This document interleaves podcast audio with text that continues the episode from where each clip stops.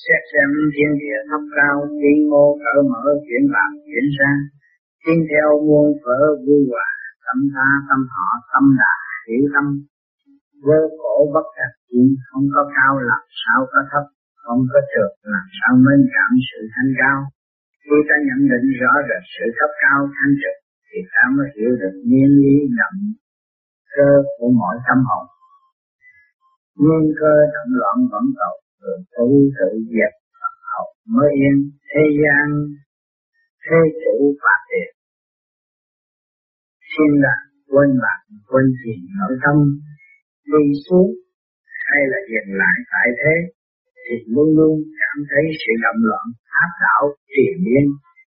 Một trí tâm, nhận thức, và buông bỏ sự động loạn, giả tạm, thì phần hồn sẽ được thơ thớ và thanh cao vui chung sắc diện trăng sao trật thượng vô hóa hương vào nội tâm.